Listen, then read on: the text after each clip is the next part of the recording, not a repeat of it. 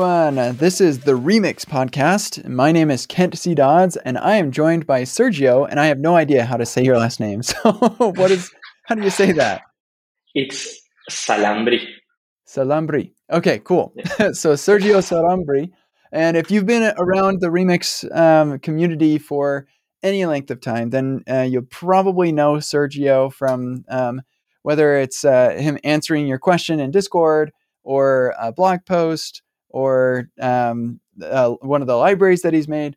So yeah, Sergio is very heavily involved in the remix community and very much appreciated. Um, so Sergio, before we get too much into our conversation, I'd love for people to get to know you a little bit. So tell us about yourself. Um, you can be as personal or professional as you like. We just want to get to know you. Okay, uh, hello everybody. I'm Sergio Xalambrí. Um, I'm from Argentina. Uh, I live in Peru. I had to leave from a few years after I leave Argentina to live in Colombia first. Uh, I'm a father of a baby. Not a baby anymore, uh, but a baby. yeah, it does Uh, happen. yeah. and yeah, I have been using uh, Remix for like a year, I think. I don't remember that moment I bought, I bought the license because it was there uh, when it was still paid. Hmm. And I have been doing web development for like eight years. This years it will be nine. Hmm. Cool, cool. Um, my son, for some reason, has just really fallen in love with Argentina. He's six. I'm not sure why, he did, but he just really likes Argentina. If if uh, he found out that I had talked to somebody who is originally from Argentina, I, I'll tell him later, and he'll be like, "Oh my gosh!" so that's exciting. So um, you got into web. You said uh, around eight years ago. I'd love to hear uh, what got you into web in the first place. Well, when I was like 10 years old or something like that, I don't remember the exact year, uh, I wanted to learn how websites work, like how all of this magic that makes something on the browser, Internet Explorer at that moment, uh, happens. And someone showed me some links to start learning, and I started learning, and then uh, I went the bad way using Dreamweaver, and I stopped learning web development just uses just used the visual editor. And years later, after high school, I took a course online, an online course on web development and programming with JavaScript was my first lang- programming language. And then I started working on it um, in Argentina in a company there, and then moved to Colombia to work in, in startups, and I have been working on startups from then. Sweet. Yeah. Um, I remember using Dreamweaver when I was a kid as well. Uh, if you don't mind me asking, how old are you? I, I'm 33. How old are you? I'm 29. 29. Yeah. So we're not too too far off, you know, from that uh, that time growing up, and and uh, I I do remember using some of that uh, Dreamweaver stuff early on, and just like, oh, okay, moving on, and then finding it again later. Um, cool. So I, I'm now I'm curious what got you into uh, into Remix. So you, started uh, at uh, at these companies um, are like, yeah. I, I I guess I should just end the question there. What got you into Remix? Uh, well, I got the newsletters first. Like it was a new shiny thing I can read about. That was that was everything. I could just subscribe to the newsletter. But Mhm. then when I was starting to read the newsletter, I started to find like this just solves all my problems in web Mhm. development. I was doing a, a web application at that moment using Ruby Rails for the backend and the login part, and and then using something called Webpacker to build the application. Webpacker is a, a gem from Ruby on Rails to basically give you a pre-configured Webpack, so you don't need to do that yourself. Got it. And and I was using React Router and React Query, and I used to use SWR before that. Mm. Um, I was doing all of those things that uh, if you read blogs uh, and watch tutorials and conference, they all say that you should do these things, Yeah, yeah. like skeletons everywhere, uh, browser side cache, and things like that. And I was starting to see all the problems of that. Like it was not perfect. A lot of, loading mistakes were not perfect. The product manager noticed that like, this is not loading that fast or it has problems, and sometimes uh, things jump on the screen because they were loading more things. Yeah. And a lot of waterfall requests I was creating because I was uh, using suspense to do the data fetching with that query. So if you had three or uh, two or more queries actually uh, on the same component, you will make the first component block the next one, query. The first query block the next query. So you will start having a waterfall and I had components with like four or five queries. So it was a lot of time to take, and they take through the request. Mm-hmm. And then Remix uh, solve all of that, basically moving everything to the server. It makes a lot of sense when I was reading all of that. And layout routes, it was su- super interesting at that moment because I was doing some similar things with that router, also working on Next.js applications, and they don't have that. Mm-hmm. So you had to duplicate a lot of code uh, everywhere. And if you want to do server-side rendering in Next, uh, you need to refetch all the layout uh, data you already have again every time you navigate because they don't have layout routes. Mm-hmm. Uh, or you need to move the data fetch into the client and lose the server-side rendering benefits.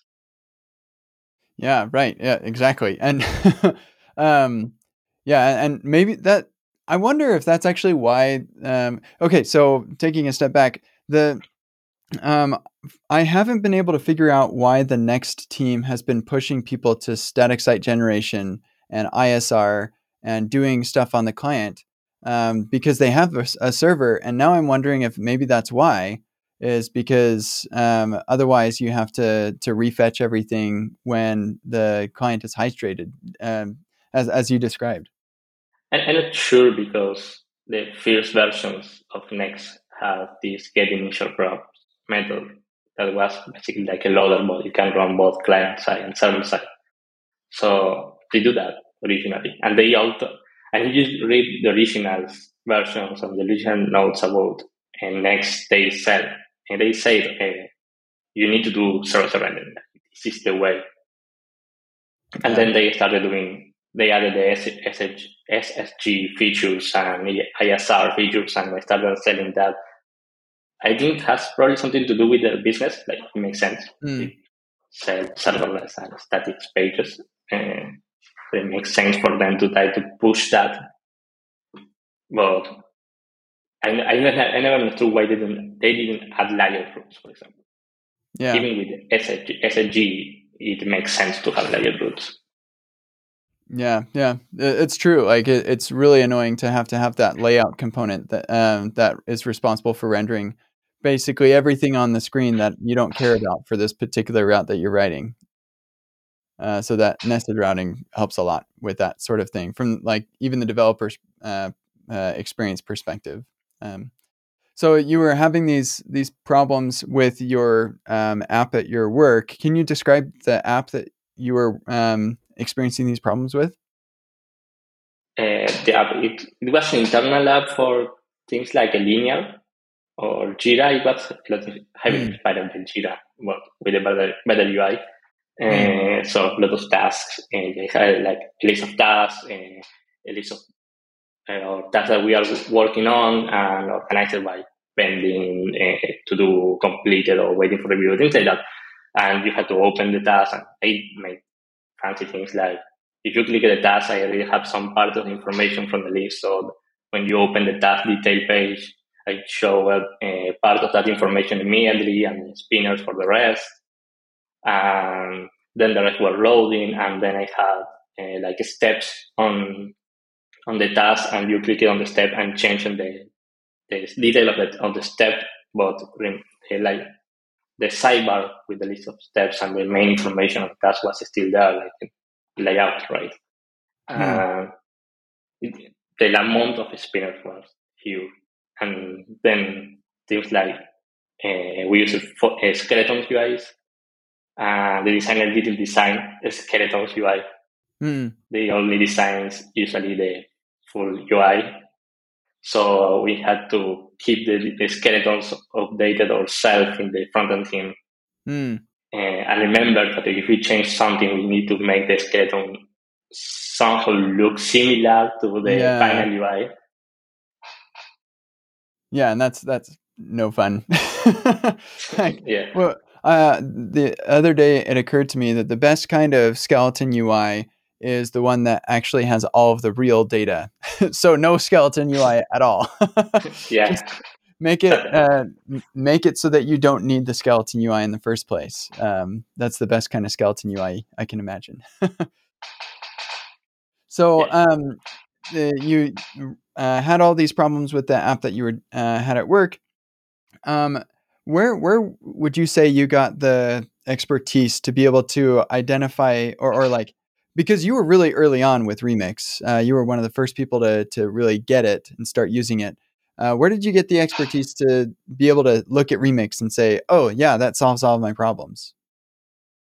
Mm, I think it was because I did many things in my career, like uh, worked on an education platform which has sim- similar layouts. It, it, almost always has this kind of layout with a column that is always there and a detail that change.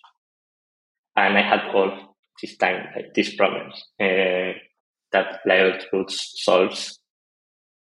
And with a lot of, of times this kind of application, different application, but doing the similar layouts and that made me realize like all the things you need to do all the time there to make them work uh, with a great UX, right?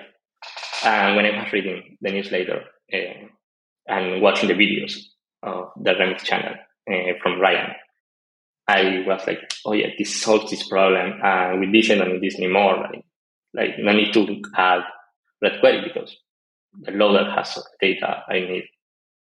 And I don't need to do these hacks to have layouts in Next because it's already built in the front in the router. Hmm. Yeah, that's uh, that's awesome. So, um, you're also like you do a lot with uh, abstracting remix to have like little helpers and things. Um, what uh, uh, as as probably the most prolific remix library author in existence right now, um, what would you say uh, is um, like what is it like to build a, a library for Remix? Um, like, how easy is it to, from the outside of the application, build abstractions that work well with it? Well, what I usually do is to just build it inside the app and then see how can I abstract it, like remove the app specific things. Then the then I had a few issues with things like in the server side code of Remix, I need to do uh, CommonJS modules, and in the and if they need to work on the browser, I need to use ESM modules. Mm. And sometimes a package has server side and client side code, but I still need to build both versions, even for server side only code, because it will still need to have the import line on the server and things like that. But that I basically solved by just using TypeScript uh, compiler two times, one for yeah. each target. And I think right now they have that set up solved and it's easy to just keep adding things, especially for Remix utils. Just create a file, document it, export it, and that's it, and publish a new version. Yeah, yeah. So you, you feel like it's um, well, I guess the thing I was trying to to get at is how abstractable is Remix, um, and what about Remix makes it easy to build libraries? Um, I think because of the API of the React, uh, the, request and response objects abstract server code, it's super easy, especially because it will work on every platform you can deploy Remix to. The first version of, well, the, my first attempts to build something like authentication for Remix was with Passport.js, like, because it's I could use Express, so I just tried that. Mm and I had this project I wanted to deploy it to Vercel. I couldn't use Passport.js anymore. Yeah, yeah. I, I was really surprised when I implemented authentication on my site how uh, straightforward it was um, because I the, the last time I did authentication by myself was with Passport.js and Express back in like 2014 or 2015. And so, yeah, probably 2014. And so it was um, kind of kind of fuzzy. But Ryan gave me like a list of like here are the things like in order. This is what needs to happen when you do authentication. Uh, like not with Remix, just like in general. I was like, yeah, that I should be able to do that, and I was really surprised how straightforward that was.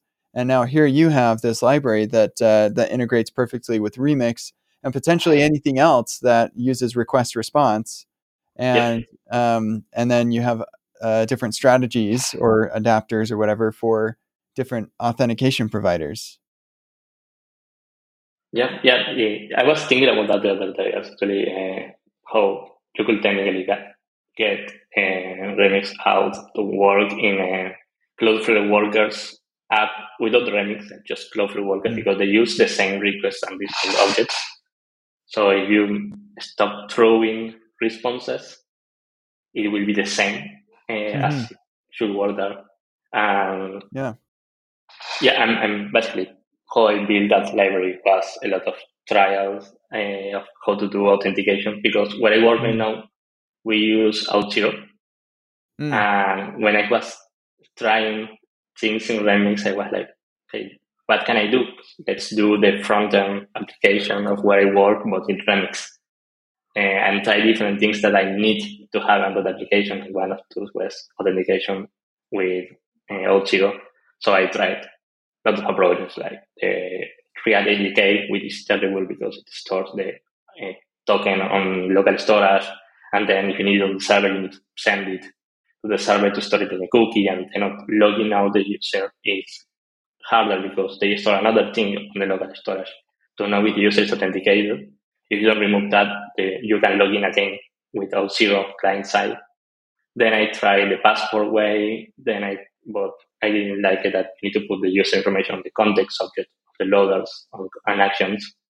So you can also, you can deploy to anything except Express. And then I, I, was discussing all of these ideas on the Discord of Remix. And someone pointed me out to a tutorial from Cloudflare that explained how to add authentication with Auth0 in Cloudflare. We don't need to add any client side uh, JavaScript code. Hmm. And I implement, I, because the API is basically the same request and, and responses, I implemented everything in Remix. Then I tried to externalize it and decide to create this Remix Auth package and go with a similar approach to passport like strategies. You can attach to the authenticator instance and say, use the Auth0 strategy and you configure everything there one time and in your code you just say authenticated Auth0. That's it. And mm. and it was working. And then I read how uh, how OAuth 2 works because when I published the first version, Michael asked me, "Does this support OAuth2?" And I said, mm-hmm. "This should."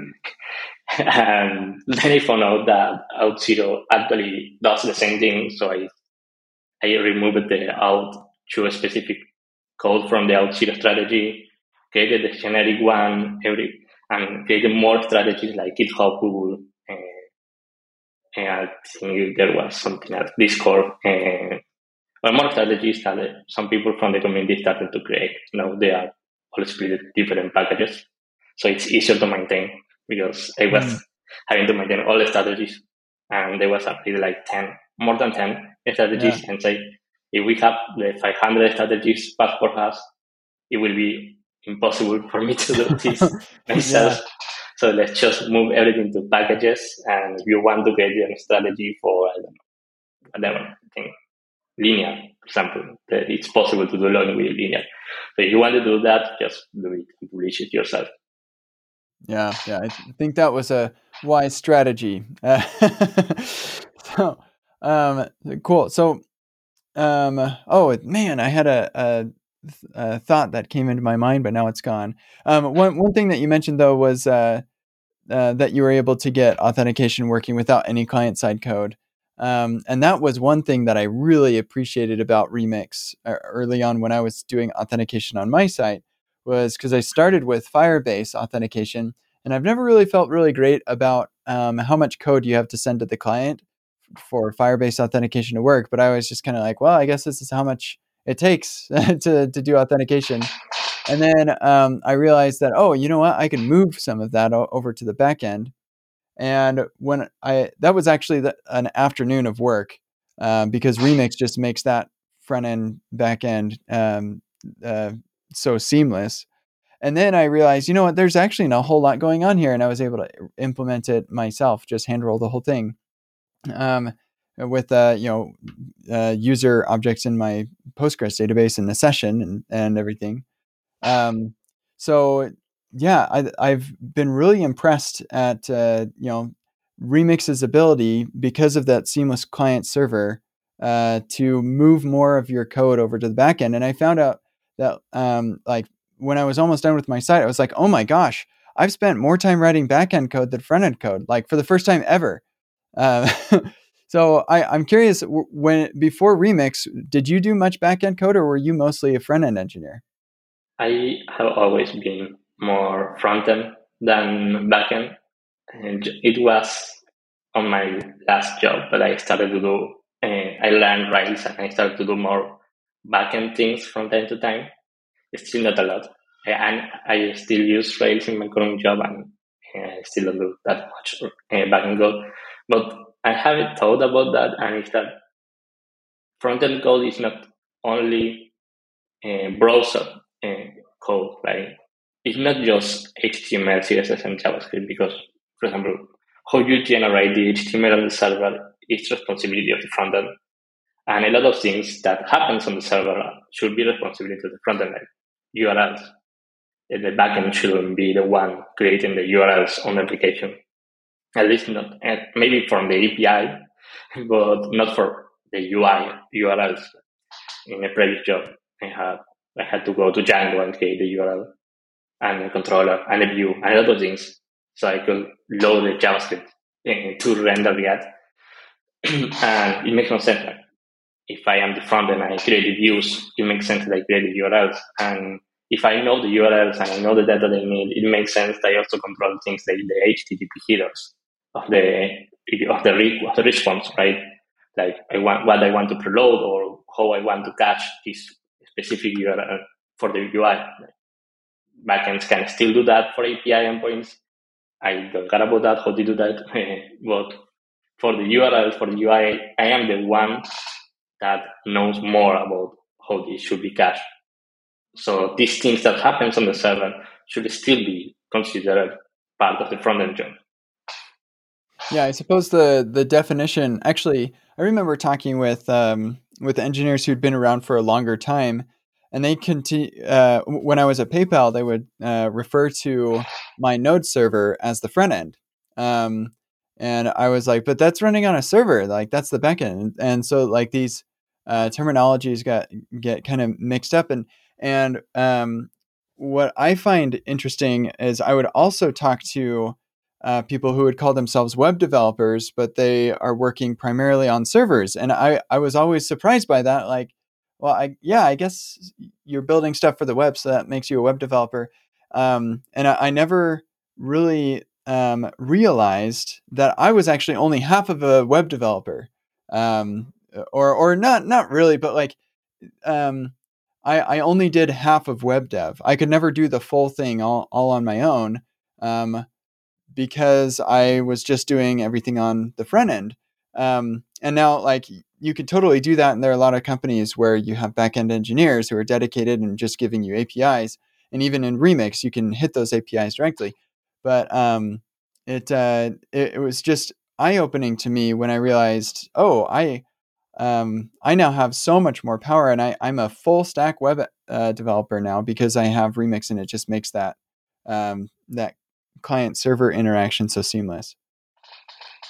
Yep, certainly. And you can actually make Remix work, like say, full stack and do everything in Remix, like build your whole business logic uh, in Remix, like all your database tables and uh, how they interact and jobs and everything. Put the put all of that in Remix, or you can use a framework specialized for that like you know, Ruby Rails, for example, uh, or Django, that has mm-hmm. all of these things, and it either starts thinking about the model and then goes to the URLs and then it's there, like expose an API and let the, the Remix app be the front end, like the client application of that that works on the server, but also works on the browser of the user.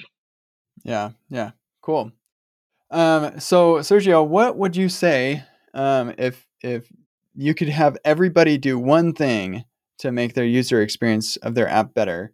What would you say is the one thing um, to you'd recommend everybody? Like you you use a lot of websites on the internet today, and lots of them are super annoying. What's one thing they could all do to make your experience using those websites better? I think using the URLs to change things on the UI. Uh, in uh, in my son's uh, school, they have like the internal email app that's not an actual email. Uh, and if you click on an email and click back, you will go back to the login page because mm. they don't change the URL. And it's really annoying when that happens. Like it's just, it's running on the browser. Use the browser features and let me do browser things because I am used to that. I am the browser. I'm not on a mobile application. Uh, I, I think using the URL is a great piece of advice, and uh, you've got Remix, which definitely embraces the URL um, for for things. What, what would you say, since we have just a little bit of time left? What would you say about uh, like a dashboard application where um, they do update the URL, but it's mostly in the query string? uh, where you only have one page uh, and just a bunch of widgets on that page that control things through the query string. And do you have any uh, experience with that and any bits of advice on how to make that experience better? Mm-hmm. Well, specifically with Remix, it's uh, it's complex because you have a lot of components that may need to be updated independently, and you may not want to reload all the components just to get the data one, so you can maybe uh, just forget about server-side rendering on that. Say it's a dashboard, you will use JS. Uh, just send, send as much as you can server side, and then just fetch data for each widget client side and try to render them at the same time, fetch everything in parallel. Uh, and then was an idea that we were discussing uh, two days ago uh, in the Discord and that was using iframes mm, yeah. to render the components. Uh, so you can say each widget is a URL, and the main page where you have all the widgets is basically a lot of iframes you render, and that way each one can load independently and can have their own JavaScript code loading independently of the rest and update itself however they need, and everything with server-side rendering but hmm. it was like a weird idea to try it. Yeah. Should how much production and yeah. release that. I mean, it is a web platform API, so that is using the platform. But yeah, I don't know that um, there are a couple of interesting things about that. Like one thing that people will say, well, I want to be able to, um, you know, have be able to bookmark that, or I want it to persist the the filters that I have set up, or something. And I'm pretty sure you could manage that um, actually with uh, sessions and and if you want to share it, then you can probably generate uh, a persisted, you know, ID for some sort of persisted settings or something like that. It's an interesting thing to explore. Um, uh, but uh, yeah, um, with uh, the last minute or so that we've got here, Sergio, what would you say is the uh, best way for people to uh, keep up with you and, and follow the things that you're working on? follow me at Twitter and at Sergio DXA or in Discord. Uh, I'm there almost all the day yeah. Well, and, and the community definitely appreciates it. Hopefully, you get some time with uh, your baby as well. and uh, yeah, thank you so much, Sergio, for giving us some of your time today. And thanks everybody for listening. We'll talk to you later. Bye.